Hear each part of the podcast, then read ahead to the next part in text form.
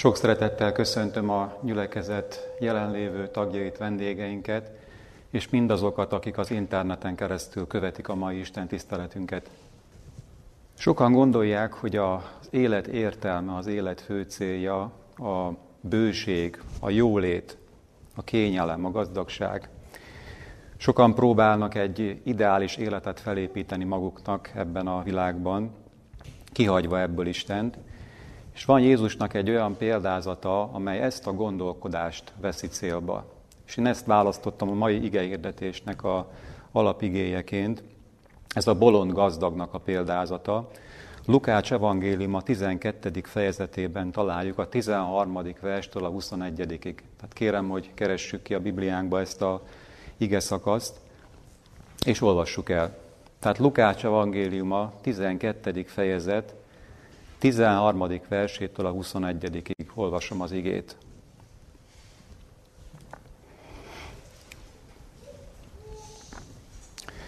Mondta pedig néki egy a sokaság közül, Mester, mondd meg az én testvéremnek, hogy ossza meg velem az örökséget. Ő pedig mondta néki, Ember, kitett engem köztetek bíróvá vagy osztóvá? Mondta azért nékik, meglássátok, hogy eltávoztassátok a telhetetlenséget, mert nem a vagyonnal való bővölködésben van az embernek az ő élete. És mondott, mondott nékik egy példázatot szólván. Egy gazdag embernek bőségesen termett a földje. Azért magában okoskodott, mondván, mit cselekedjem, mert nincs hová takarnom az én termésemet. És mondta, ezt cselekszem. Az én csőreimet lerontom, és nagyobbakat építek, és azokba takarom minden gabonámat és az én javaimat. És ezt mondom az én lelkemnek. Én lelkem, sok javaid vannak, sok esztendőre eltéve. Tedd magad kényelembe, egyél, igyál, gyönyörködjél. Mondta pedig néki az Isten, bolond, ez éjjel elkérik a te lelkedette tőled, amiket pedig készítettél, kiéi lesznek. Így van dolga annak, aki kincset takar magának, és nem az Istenben gazdag. Kedves gyülekezet, egy olyan ige szakaszról van szó, amelyről elmondható, hogy ritkán kerül a ige, szombati igehirdetések alapigéjeként kiválasztásra. Krisztus példázatai című könyv egy külön fejezetet szán ennek a példázatnak, és Ellen White így fogalmaz a 171. oldalon, Krisztus azok oktalanságát szemléltette ezzel a példázattal, akik csak a föld életre gondolnak. Úgy gondolom, hogy ez nagy kísértés nem csak ugye az emberek számára általában, hanem hívő emberek számára is, hogy a föld élet dolgaira túl nagy figyelmet szenteljünk. És ezért gondoltam, hogy egy, egy fontos példázat, ennek a példázatnak a tanulságait tekintenénk tehát át, de láthattuk azt is, hogy felolvastam azt a kis beszélgetést is, ami a közvetlen előzménye volt a példázat elmondásának. Ez is nagyon fontos, hisz enélkül nem is értenénk meg magát a példázatot, hogy Jézus miért mondta el. Tudjuk a, ezzel a példázattal kapcsolatban azt is, hogy Jézus ö, időszámításunk szerint 30-31 telén mondta el, úgynevezett péreai szolgálata alatt, csak néhány hónappal keresztre feszítés előtt ezt a példázatot. És most nézzük meg közelebbről, hogy mi is volt tehát a példázat elmondásának a közvetlen előzménye. Kiderül, hogy Jézust tömeg vette körül, az első versből az is kiderül, hogy sokan voltak, sok ezer ember áltott Jézus körül, és hallgatták őt. És ebből a tömegből valaki egy kéréssel állt elő. Mi volt ez a kérés? Ezt olvashattuk a 13. versben. Nem sokat tudunk meg erről az emberről. Kérése ez volt, Mester, mondd meg az én testvéremnek, hogy ossza meg velem az örökséget. Jézus válaszát a 14. versben olvashattuk, ember, kitett engem köztetek bíróvá vagy osztóvá. Láthatjuk tehát, hogy mi volt az alaphelyzet, ugye egy örökösödési vita, Ez Jézus korában is ugyanolyan gyakori helyzet volt, mint ahogy napjainkban is előfordulnak az ilyen problémák. Nyilvánvaló, hogy két testvér volt, meghalt az apjuk, az örökségnek a megosztásán nem tudtak megegyezni. Az örökösödés kérdését egyébként mózesi törvények szigorúan szabályozták. Az idősebb testvér mindig kétszeres részt kapott, a fiatalabb, vagy ha többen voltak, akkor fiatalabbak, pedig egy vagy egyenlő részt kaptak. Ebben az esetben valószínű, hogy a fiatalabb testvér volt az, aki segítségért folyamodott Jézushoz, és nagyon érdekes megfigyelni azt, hogy Jézus mereven elzárkózik a segítségnyújtástól. Nem tudom, hogy ez nem lep meg-e bennünket. Belegondoltam abba, hogy ha volt valaki, aki átlátta ezt a helyzetet, és segítséget is tudott volna nyújtani ennek az embernek, akkor az Jézus volt. Jézus ezt nem tette ebben a helyzetben, megtagadta nagyon is határozottan a segítségnyújtást. Erre egy egyszerű magyarázat kívánkozik. Jézus nem tartotta feladatának, hogy a földi igaz, igazság szolgáltatás helyébe lépjen. Az ő alapelve az, ez volt, amit máshol megfogalmazott, és sokszor tanított, az én országom nem e világból való, biztosan felismerjük, hogy Jézus kinek mondta ezt a mondatot, ugye ez Pilátus volt, tehát Jézus nem azért jött, hogy egy földi országot építsen, és hogy itt a fő embereknek az űrzavaros dolgaiba ő rendet tegyen, tehát ő egy más országot jött építeni.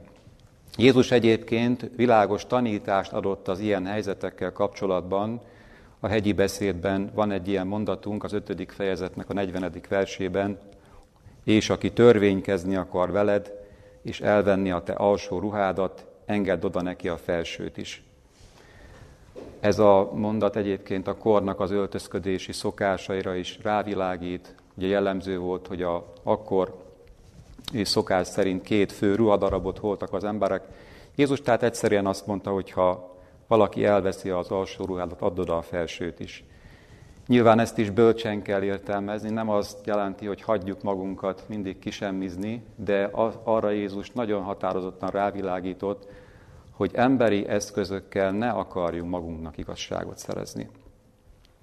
Másik gondolkodó is egyébként hasonló dolgot megfogalmazott, Szokratész volt ez, aki azt mondta, hogy inkább elszenvedem a rosszat, mint elkövetem. Azt gondolom, hogy minnyájunk számára megfontolandó, tehát bölcs szemléletmód, hozzáállás az ilyen és hasonló helyzetekhez. Az eset kapcsán Jézus egy általános érvényű igazságot, feddést, figyelmeztetést is megfogalmaz, amire már azt mondhatjuk, hogy mindenkinek szól, mindenkor, minden emberének. Ez a példázatnak a bevezetése is egyben, a 15. versben olvashattuk ezt. Meglássátok, hogy eltávoztassátok a telhetetlenséget, mert nem a vagyonnal való bővölködésben van az embernek az ő élete. Jézus tehát itt a telhetetlenség taló. Mi ez, hogy telhetetlenség? Furcsa szó, nem? Talán szoktuk használni ritkán a hétköznap életbe is bizonyos emberekre. Itt a eredeti görög kifejezés, a pleonexia, több jelentésű szó, jelenthet kapzsiságot, fukarságot, önzést, telhetetlenséget is. Nagyon érdekes megfigyelni ezzel a kifejezéssel kapcsolatban, tehát egy bibliai szakszóról van szó. Márk evangélium 7. fejezetében Jézus a legsúlyosabb bűnök között említi a telhetetlenséget. Hát ilyen kifejezések társaságában, mint a gonosz gondolatok, házasságtörések, paráznaságok, gyilkosságok, lopások, telhetetlenségek. Gondolom, hogyha egy ilyen felsorolást olvasunk, akkor érezzük, hogy itt a telhetetlenség egy nagyon súlyos megítélés alá esik. És hát belegondolhatunk abba is, hogy, hogy, azért az emberek körében, talán még a mi körünkben is, van egy közkeletű tévedés, amiről a példázat is szólni fog majd, hogy az élet értelme tulajdonképpen a bővölködés és a jólét. Nem tudom, hogy gondolkoztunk-e már ezen. Valóban nagyon sok ember gondolkodik úgy, hogy a fizikai javakkal való bővölködés az, az élet maga. ahogy itt Jézus is fogalmazott, hogy, hogy nem a vagyonnal való bővölködésben van az embernek az ő élete. Milyen érdekes megfogalmazás, nem? De valóban Jézus azért mondhatta ezt, mert az emberek mindig is így gondolkodtak, hogy a fizikai javak, a kézzelfogható dolgok, a materiális dolgok, azok itt vannak a kezünkben, kézzelfoghatóak, megragadhatóak. A lelki dolgok viszont elvontak, megfoghatatlanok. Ezeket csak hitáltal tudjuk igazán megérteni. Ezért a kézzel fogható dolgok mindig itt vannak kísértésként előttünk, és sátán is rájátszik arra a hajlamunkra, hogy mindenkiben ott van a vagyonszerzésnek a fágya, egyfajta gyűjtő szenvedélyként ott van ez az emberi természetünkben, és hát beleesünk ebbe. És Jézus a példázattal ezt az emberi gyengeséget vette célba, ezt akarta szemléltetni és helyesbíteni. És most szeretnék is rátérni magára a példázatra, a, mi is történt itt, miről van szó ebben a példázatban. Először tekintsük át talán magát újra a történetet, kicsit talán részletezve jobban, hogy mi is, mi is volt itt a helyzet ebbe a példázatban. Láthattuk, hogy egy embernek, egy gazdag emberről van szó, bőségesen termett a földje. Van ebbe bármi rendkívüli? Ugye egy jó év volt, jó termés volt, azóta is előfordul ez, nyilván ennek örült. Az is kiderül a történetből, nagyobb földterülete lehetett, tehát gazdag emberről volt szó. De a bő termés egy problémát is hozott magával. Így van ez a mi életünkben is talán néha. Gondoljunk arra, hogy ha valakinek például olyan szerencséje van, hogy új autót tud vásárolni, akkor rögtön egy probléma is jön ezzel együtt. Ha nincs garázs, akkor garást kell építeni. Valakinek sok pénze lesz hirtelen, rögtön egy gond is jön vele, hogy ezt be kell fektetni, fel kell használni. Van az angolban egy ilyen mondás, hogy vannak olyan problémák, amik jó problémák, amikkel szívesen foglalkozunk. Ez is egy ilyen probléma lehetett, nem?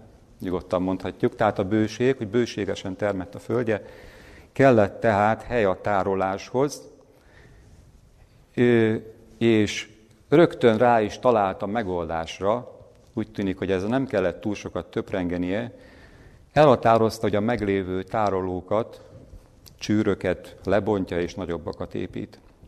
Itt helyezi el a gabonákat, a gabonát, a termést, és egyéb értékeire is utal, nem tudjuk, hogy azok mik lehettek még azon kívül, de úgy gondolkodott, hogy akkor átrendezi teljesen a vagyonát, a vagyontárgyait, és hát mindent biztonságba helyez. És ezután jön egy felismerés, mondhatnánk, vagy egy elhatározás, 19. versben. Az emberünk így gondolkodott, hogy ha már most be van biztosítva a jövőm, és látjuk azt is, hogy hosszú távon gondolkozott, nem tudom, megfigyeltétek hogy valóban hosszú távra gondolkozott, sok javaid vannak, sok esztendőre eltéve. Tehát nem csak egy-két évre, hanem hosszú távra, évekről, évekről gondolkozott. Most már mi, mit tehet meg, amit eddig nem tehetett meg? Kényelembe helyezheti magát. Egyél, igyál, gyönyörködjél. Mondhatnánk, hogy most már élvezhetem az életet, a jövőmben van biztosítva, minden el van rendezve, és ekkor történik ugye egy váratlan fordulat a nagyon rövid történetünkben, váratlanul kiszólal meg most. Ugye maga az Isten. Milyen érdekes, ezt az embert, aki így gondolkodott, mégis megszólítja az Isten, bolond, még ez éjjel elkérik a te lelkedet, tehát meg fog halni, és ott jön a szembesítő kérdés is, hogy a, vagyon kié lesz? Kinek fogod ezt átadni? Láthatjuk tehát, hogy a gazdag ember életműve egy pillanat alatt semmivé lesz ezáltal. És a 21. versben Jézus egy összegzést fűz még ehhez a példázathoz, tanulságot. Ez is nekünk is szól. Így van dolga annak, aki kincset takar magának, és nem az Istenben gazdag. Erre a mondatra még vissza fogok térni majd, hisz fontosnak látszik ez a kifejezés, hogy Istenben gazdag, hogy valaki az Istenben gazdag. Van földi gazdagság, hogy kincset takarunk magunknak, kézzel fogható javakat gyűjtünk, a figyelmünket ezek kötik le, és van egy olyan fajta gazdagság, ugye, ami egy jó gazdagságnak nevezhetünk, kívánatos gazdagságnak, hogy az Istenben legyünk gazdagok. Tehát erre mindenképpen fontos lesz még visszatérnünk erre a mondatra, erre a gondolatra, ezt majd meg fogom tenni. Ez volt tehát a történet, talán jobban részletezve, most pedig térjünk rá a tanulságoknak az átgondolása, átgondolására. Hisz ez a kis rövid történet, én se gondoltam volna még, amikor először olvastam, hogy, hogy, hogy valóban mennyi tanulságot rejt. Talán egy-egy szónál is meg lehet állni, és úgy el lehet gondolkozni. Hisz láthattuk, hogy, hogy itt bőségről van szó. Aztán láttuk olyat, hogy kényelem, hogy helyez magad kényelembe. Egyél, így áll, gyönyörködjél. Ugye mind a mai világunkban is ismerősen hangzanak ezek a kifejezések, nem? Meg hát látjuk is a, az emberek körében ezt a fajta gondolkodást. Tehát érdemes kicsit jobban részleteznünk és tanulságait átgondolni. Az első kérdés, amit szeretnék feltenni a példázattal kapcsolatban, és ez főleg az elejére vonatkozna az első felére, hogy mi hogyan tekintünk a mi javainkra. Lehet, hogy nem vagyunk gazdagok. Lehet, hogy úgy érezzük, hogy szegények vagyunk, vagy csak középosztályhoz tartozó javaink vannak, vagy, vagy mennyiségű hát, birtok áll a rendelkezésünkre. Mégis mindegyikünknek fel kell tenni ezt a kérdést. Hogyan tekintünk tehát a javainkra? Visszatérnék a történethez. Kérdezném, hogy bűn volt az, hogy ő gabonát termesztett, és hogy bőséges volt a termése? Egyáltalán nem. Ugye? Sőt, ennek alapján még azt is gondolhatjuk, hogy egy szorgalmas ember volt, egy, egy dolgos ember, bizonyára ő maga is megdolgozott a javaiért, nem véletlenül termett ilyen jól a földje. Tehát ez nem bűn, ez nem is mondhatnánk, hogy vétek vagy hiba, ez egy erény volt inkább. Mégis azt látjuk a folytatásban, hogy valamiről megfeledkezik, és a bőségről azt is ugye elmondhatjuk, hogy egy jó dolog önmagában a bőség, de mindig magával hoz egy veszélyt is, egy kísértést. Mi volt az, amiben ez az ember beleesett pont a bőség következtében? Én magamnak így fogalmaztam meg, hogy itt tulajdonképpen az történt, hogy ő a legfontosabb dologról feledkezett el, arról, hogy kitől kapta mindezeket. Arról, hogy, a, hogy jöttek az áldások, ugye a napfény, a, a víz, a jó föld. Nyilván ezek hozzájárultak a bőséges terméshez. A vetőmag, a vetőmagot, az erőt is, amit a, a munkájához kapott, amely által dolgozhatott, ezek mind az Istentől jöttek. Az Isten által jutott, juthatott ezekhez, az Isten ajándékai voltak, ő pedig csak sáfára vagyonkezelője volt mindezeknek a javaknak. És erről elfeledkezett. Tehát az áldások forrásáról, a Jóistenről feledkezett el. Mondhatjuk, hogy ez komoly hiba volt? A Biblia sok helyen szól a feledékenységről. Hát a mai világban a feledékenységet sokszor csak egy ilyen apró gyengeségnek tekintjük, hanem bocsánatos bűnnek. A Biblia szerint a feledékenység a legnagyobb problémákhoz, katasztrófákhoz vezethet az életünkbe. Az Isten áldásairól feledkezünk meg, abból sokszor hálátlanság lehet, zúgolódás és nagy-nagy problémák az életünkben. Itt is tehát ez történt, és az egyik hiba hozta magával a másikat, az Istenről elfeledkezett, sajátjának tekintette a gazdagságát, mintha kizárólag a saját kezével jutott volna ezekhez, ő maga szerezte volna meg. Figyeljük meg a 18. versben a megfogalmazást, hogy ezt cselekszem, az én csőreimet lerontom, és nagyobbakat építek, és azokba takarom minden gabonámat és az én javaimat. Nem tudom, hogy megfigyeltük-e a, magát a megfogalmazást, hogy az is nagyon árulkodó, hogy, hogy csőreim, hogy a gabonáim, a javaim. Ki van itt a hangsúly, hogy ezt én szereztem meg, ezek az enyém. És hát sajnos elfeledkezett az Ószövetségnek arról az intéséről, intéséről is, hogy ne mondd azt a te szívedben. És vigyázzunk, mi sem mondjuk soha ezt hogy az én hatalmam és az én kezeimnek ereje szerezte nékem meg gazdagságot. Mózes 5. könyve 8. fejezetének a 17. verse volt ez.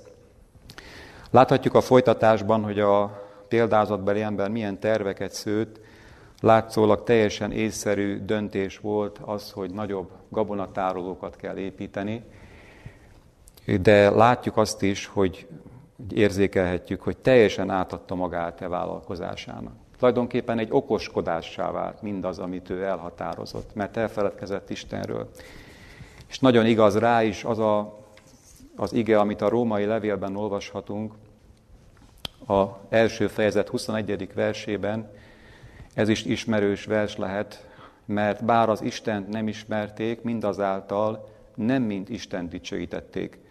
Sem néki hálákat nem adtak, hanem az ő okoskodásaikban nyilvánvalókká lettek, és az ő balgatak szívük megsötétedett.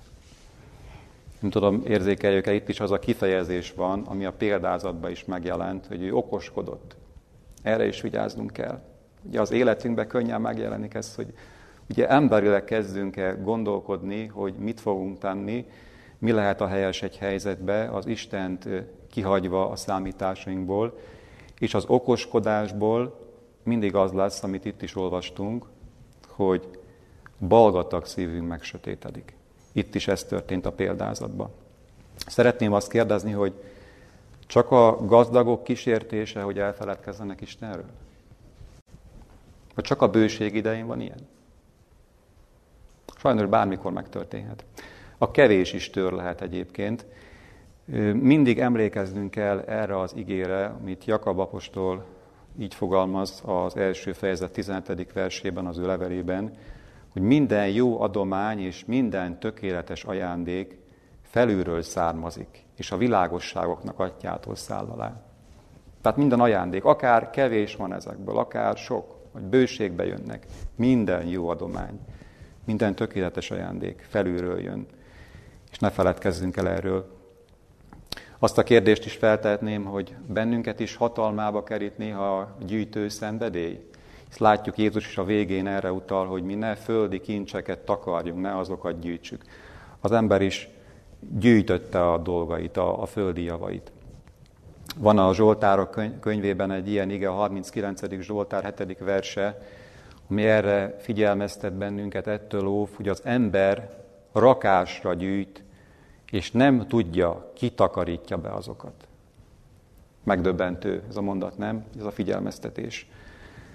Nem tudom, láthatjuk-e, vagy látjátok-e, hogy a mai világunkban is, az emberek mi mindent gyűjtenek, rakásra halmozzák a javakat, de nem tudják azt, hogy ki fogja majd ezeket betakarítani. Ki tudja ezeket majd átvenni. Nagy kérdés az, hogy van értelme felhalmozni a javainkat egy ilyen világba? Érzékeljük azt, hogy milyen világban élünk. Láthatjuk azt, hogy egy pillanat alatt minden semmivé lehet. Tulajdonképpen. Amit egy élet munkájával összegyűjt valaki, példázatbeli emberrel is ez történik, mindent elveszít. És hát gondoljunk arra is, hogy milyen törékeny a világunk, benne a természeti környezet, a gazdaság, minden felborulhat egy pillanat alatt. A mostani hát, járvány is erre kell, hogy megtanítson bennünket. És remélem, hogy meg is tanít bennünket, megértjük ezt még mélyebben. Én is egy olyan családból származom, ahol sajnos a gyűjtő szenvedély sok rokonomnál előfordul, így bizonyára én is hordozok genetikai hajlamot erre, és hát sokszor volt alkalmam, hogy úgy tetten érjem magamat ezen, hogy igen, hát gyűjtjük a javakat.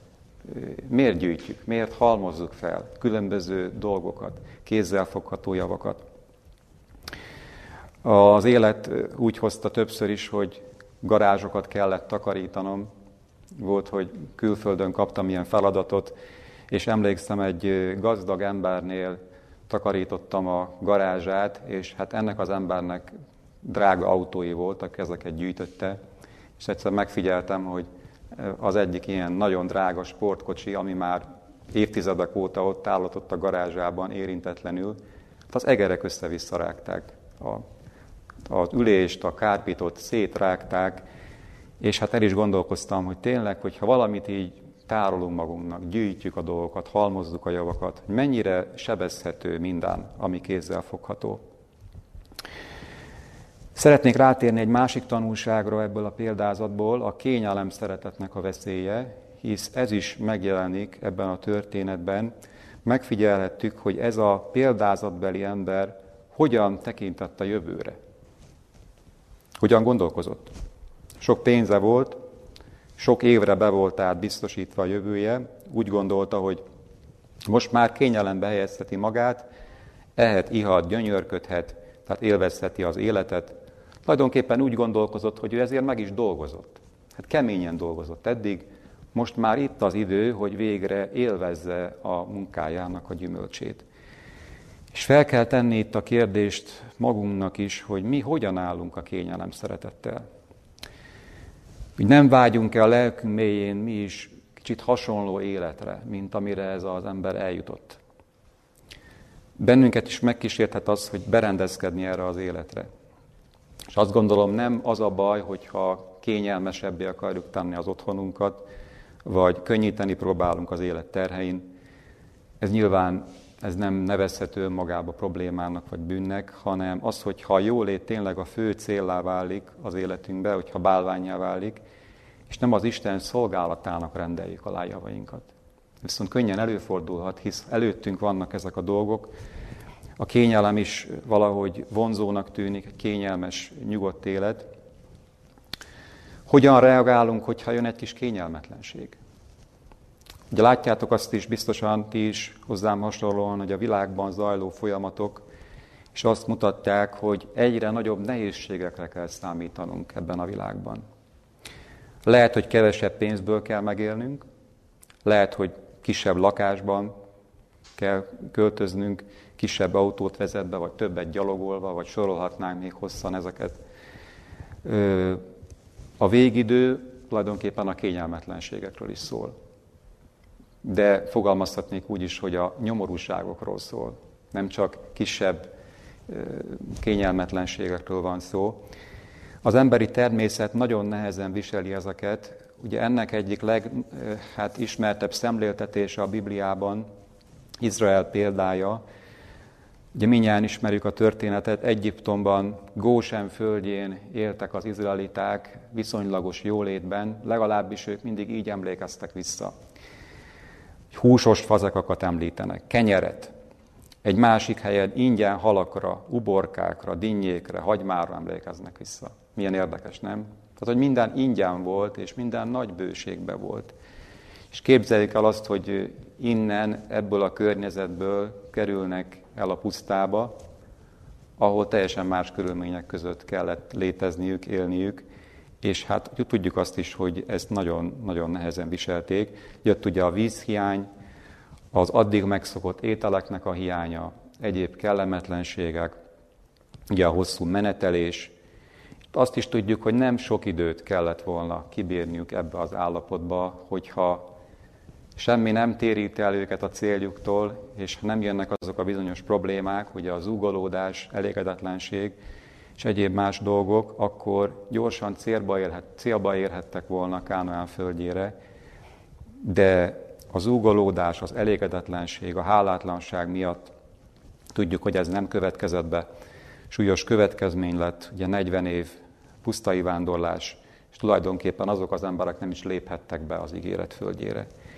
Tehát fel kell tenni magunknak azt a kérdést, hogy nem jött el annak az ideje még a mi életünkben is, hogy egy takarékosabb, szerényebb életmódra térjünk át, szakítva a világnak a pazarló életszemléletével. Ezt a kérdést mindjárt jó megfontolnunk, azt gondolom.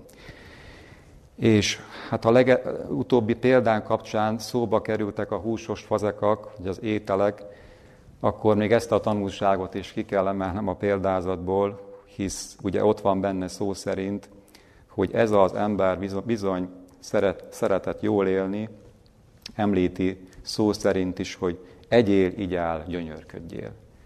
Az ételeknek a szeretete, ugye a hasunk szeretete, így is mondhatnám talán. És ennek a veszélye, ugye erre is felhívja a figyelmünket ez a példázat. Láthattuk azt, hogy a példázatbél ember miután kényelembe helyezte magát, teljesen átadja magát az élvezeteknek. Egyél, így gyönyörködjél. És ezt is láthatjuk, hogy a világunkban mennyire ott van, mennyire elterjedté vált a, az élvezeteknek a szeretete. Ugye van erre egy idegen kifejezés is, biztosan hallottuk ezt is, hogy hedonizmus, egy görög eredetű szó, hedonizmos, ugye ezt jelenti, hogy élvezet, és hát ezt nem csak a Biblia, hanem tulajdonképpen az emberek kívülállók is megfogalmazták, hogy ez a világunkra jellemző, ez egyfajta életszemlélet, egy életfilozófia. Nyilvánvaló, hogy ez a gondolkodás zsákutca, nagyon sok hát jel mutatja már ezt, és az is érdekes, hogy az evést, ivást tette az első helyre a példázatbeli emberünk. Nyilvánvalóan arra mutat, hogy számára ez nagyon fontos volt, és azt is tudjuk, hogy az önuralom, a mértékletesség elvének a felrugása is nagyon súlyos következményekkel jár. Ugye az egészségügyi következmények nyilvánvalóak. Erről is lehetne nagyon sokat beszélni. Most nyilván nem teszem, csak utalnék egy-két tényre. Például nem tudom, tudtuk-e azt, hogy Magyarország az elhízás tekintetében negyedik helyen áll világviszonylatban. Hát ez szomorú dicsőség, azt lehet mondani, és más betegségek tekintetében is nagyon rosszul állunk. Ennek nyilván van oka, hogy miért. Magyar ember szeret enni, de ez tulajdonképpen az egész világra jellemző. És látjuk ennek a természeti környezetre való hatásait is. Mindenki megsínyli ennek a következményét. Ott van a rengeteg hulladék, az erdőknek az eltűnése, az éghajlatváltozás, Tulajdonképpen mindezek összefüggnek valahol ezzel az életszemlélettel, hogy egyél, igyál, gyönyörködjél. És még egyről nem beszéltem, ami ezeknél is súlyosabb következmény. Mi lehet ez? Jelen Gould nagyon világosan rámutat erre több helyen is idézetekben, hogy a mértéktelen evésnek, ivásnak egy nagyon súlyos következménye van, a fizikai egészségünkön túl az erkölcsi következmény, az erkölcsi ítélőképességnek a meggyengülése, és hát ha így vesszük, ez az üdvösségünk elvesztését is okozhatja nyilvánvalóan. Ezt is jó tehát átgondolni, és ez minnyájunk kísértése, azt gondolom, hogy ezt nem tekinti senki túlzásnak, ha azt mondom, minnyájunkat fenyeget tehát ez a gondolkodás, hogy csak enni, inni mértéktelenül. Egy másik dolog az, hogyha még nem is egészséges ételeket fogyasztunk, nyilván egészséges ételekből is lehet túlzásba esni, tehát erre is vigyáznunk kell, és ez is egy, mondhatnánk egy, egy komoly tanulság ennek a történetnek, tehát vigyázzunk, egy, enni, inni, gyönyörködni. Tudjuk, hogy melyik világra volt ez jellemző még, ami de Jézus is hivatkozott, ugye a vízözön előtti világban ugyanez volt a gondolkodás, ettek, ittak, ott még hozzáteszi a házasodást is. Tehát a gyönyörűségeknek a keresése, a kényelem szeretet, tehát egy ilyen világ és egy ilyen életmód, erre figyelmeztet bennünket Jézus. Ennek az embernek a példája tulajdonképpen rávilágít arra, hogy ez, ez zsákutca. És a legutolsó tanulság pedig, amiben amit láthatunk a példázatban, az élet törékenysége maga. A példázatbeli ember tehát felépítette maga a jólétét. Egy valamit nem vett számításba. Mi volt ez? Többször utaltunk már erre, erre a tényre, hogy az élete még azon az éjszakán véget ér, hogy kapja a figyelmeztetést magától az Istentől, hogy még ez éjjel elkérik a telelkedet. Tehát elfeledkezett az életnek a törékeny voltáról. Mondhatjuk, hogy bármelyikünk életére igaz lehet ez? Élünk, de nem tudjuk, hogy mit hoz a holnap. Ma tervezhetünk, de nem biztos, hogy holnap is az élők sorába leszünk. Nem tehetem meg, hogy nem idézem be itt Jakab apostolnak a negyedik fejezetéből azt a rövid szakaszt, ami pont erről szól, 13. verstől a 15. versig terjedő rövid gondolatmenet, amely így hangzik, nosza immár, ti, akik azt mondjátok, ma vagy holnap elmegyünk a ma városba, és ott töltünk egy esztendőt, és kalmárkodunk és nyerünk. Akik nem tudjátok, mit hoz a holnap, mert micsoda a ti életetek, bizonyára pára az, amely rövid ideig látszik, azután pedig eltűnik. Holott ezt kellene mondanotok. Ha az Úr akarja és élünk, im ezt vagy amaszt fogjuk cselekedni. Melbevágó a pára hasonlata, hát minnyáján láttuk már azt ugye, hogy pára hogy jelenik meg mondjuk egy üvegajtón vagy ablakon, és hogyan tűnik el. A pillanatok alatt. Ezzel szemlélteti tehát az életnek a rövidségét, törékenységét. Hozzá kell tenni azt, hogy nem bűn az, hogyha mi gazdálkodunk, vagy terveket szövünk. Miért bűn lenne? Nem, nagyon világosá teszi ezt Jakab apostol is, hogyha hozzátesszük azt, hogy az Úr akarja és élünk. Az Isten ö, akaratát kérve először, az Isten vezetését kérve, igen, lehet gazdálkodni, lehet ö, akár ö, terveket szőni, lehet fejlődést elérni. Itt is a példázatban nem az volt a bűn, tehát, hogy azt az elején is hangsúlyoztuk, hogy bősége volt, vagy hogy tárolókat épített, hogy egyáltalán jól akarta működtetni a gazdaságát, hanem azt, hogy az Istenről feledkezett el, és teljesen az élvezetek váltak az ő fő céljává, szinte bálványává. Zárásképpen még a 21. verse szeretnék rátérni, ahogy ígértem is, hisz ez a vers szinte ö, itt van előttünk, mint, mint ami mindenképpen meg kell fontolnunk, hogy mit jelent az, hogy nem az Istenben gazdag valaki, tehát lehet olyan, hogy mi az Istenben vagyunk gazdagok. A földi gazdagságnak a hajszolása az egy csapda, egy tör lehet az életünkbe, de mi legyünk az Istenben gazdagok. Mit jelent ez? Mit jelent az, hogy valaki az Istenben gazdag? Tehát van olyan gazdagság, ami kívánatos? Igen, és ezzel kapcsolatban csak négy rövid pontot szeretnék mondani, hogy az ige mit nevez valódi gazdagságnak, aminek a megszerzése viszont kívánatos. Ezek valóban az életünkbe az első helyre kerülhetnek, és ezeknek a megszerzésére kell törekednünk. Az első dolog, Jézus gazdagsága. Miért mondhatjuk ezt? Ugye a mi életünkben a legnagyobb gazdagság, hogyha Jézus jelenlétét tudhatjuk az életünkben. A korintusiakhoz írt második levél 8. fejezetének a 9. verse így fogalmaz Jézusról, hogy gazdag lévén szegényé lett érettetek, hogy ti az ő szegénysége által meggazdagodjatok. Mondhatjuk Jézusról, hogy ő valóban gazdag volt? Elképzelni se tudjuk az ő gazdagságát, amivel rendelkezhetett a földre jövetel előtt, de mit vállalt, milyen életet vállalt, és milyen körülmények között élt Jézus. Valóban szegénység volt ez, de ezt Jézus azért vállalta, hogy mi meggazdagodjunk. De nem földi gazdagsággal, hanem valódi gazdagsággal, és számunkra az üdvösség útját nyitotta meg Jézus. Ezért mondhatjuk tehát, hogy ez a legnagyobb gazdagság, amire szert tehetünk, hogyha Jézus ott van a mi életünkbe. Ezt is fel kell tenni magunknak kérdésként, hogy valóban ott van Jézus az életünkbe, mint, mint aki a legnagyobb kincs. És jön a második gazdagság, amiért ezzel szorosan összefügg a hitnek a gazdagsága. Tehát biztosan eszünkbe jutnak, jutnak olyan biblia versek, ahol a hitát valóban kincsnek nevezi a Biblia. Egyik legismertebb ilyen ige jelenések könyvében található a harmadik fejezetben, ahol az ige tűzben megpróbált aranynak nevezi a hitet. Hát ez is milyen nagy kincs, nem? Tűzben megpróbált arany. A valódi érték, a valódi kincs. Ha valaki hitre tud szertenni az életben. A hitet Jézus mindenkinek adja. Mindenkinek akarja adni. Ez nem csak egyeseknek a kiváltsága, Tulajdonképpen mindenki képes is lenne a hitre, hogyha az életében ezt választaná, hogyha ezt kérni az Istentől. Tehát bárki számára ez egy rendelkezésre álló gazdagság, egy lehetőség, hogy hitre jussunk.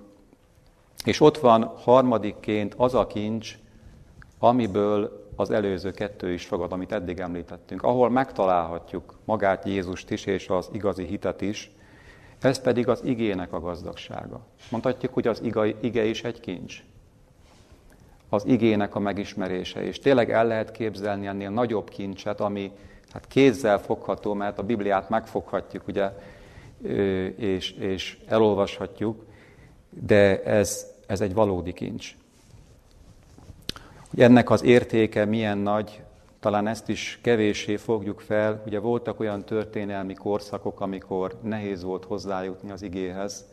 Jó, hogyha arra is visszagondolunk, hogy milyen áron jutott el hozzánk a Biblia, hogy mi most ilyen kényelmes körülmények között bőségbe lehetünk ilyen tekintetbe is. Terjesztetjük a Bibliát, és hát magunk is olvashatjuk. Nagyon sok olyan időszak volt a történelemben, amikor ez nem adatott meg.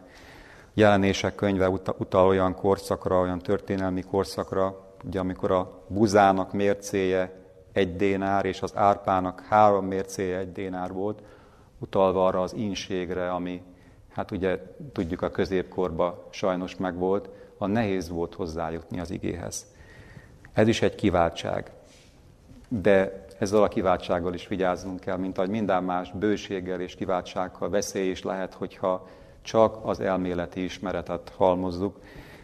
De ezzel együtt nyilván az ige egy nagy kincs számunkra, és még egy kincset hozzá kell tennem, ami nélkül tulajdonképpen ezeket az értékeket is elveszíthetjük.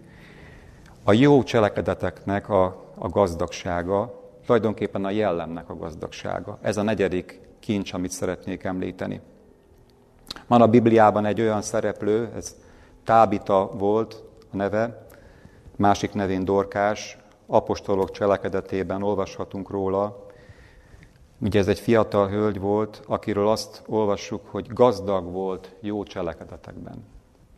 Itt van egy másfajta gazdagság ugye az eddigiek mellett, hogy jó cselekedetekben gazdagnak lenni. És valahogy azt is érezzük, hogy az ige gazdagsága, vagy a hit gazdagsága, hogyha, hogyha nincsenek ott a jó cselekedetek, akkor tulajdonképpen ez is csak egy, egy elméleti ismeretté silányul, tehát vagy ennek a megszerzésére is törekednünk kell. Tulajdonképpen a hit is, maga Jézus is erre tesz bennünket képessé, ahhoz ad erőt, hogy, hogy mi igazán a jó cselekedetekben lehessünk gazdagok. Nem ez hiányzott ennél a példázatbeli embernél? Megtehette volna, nem?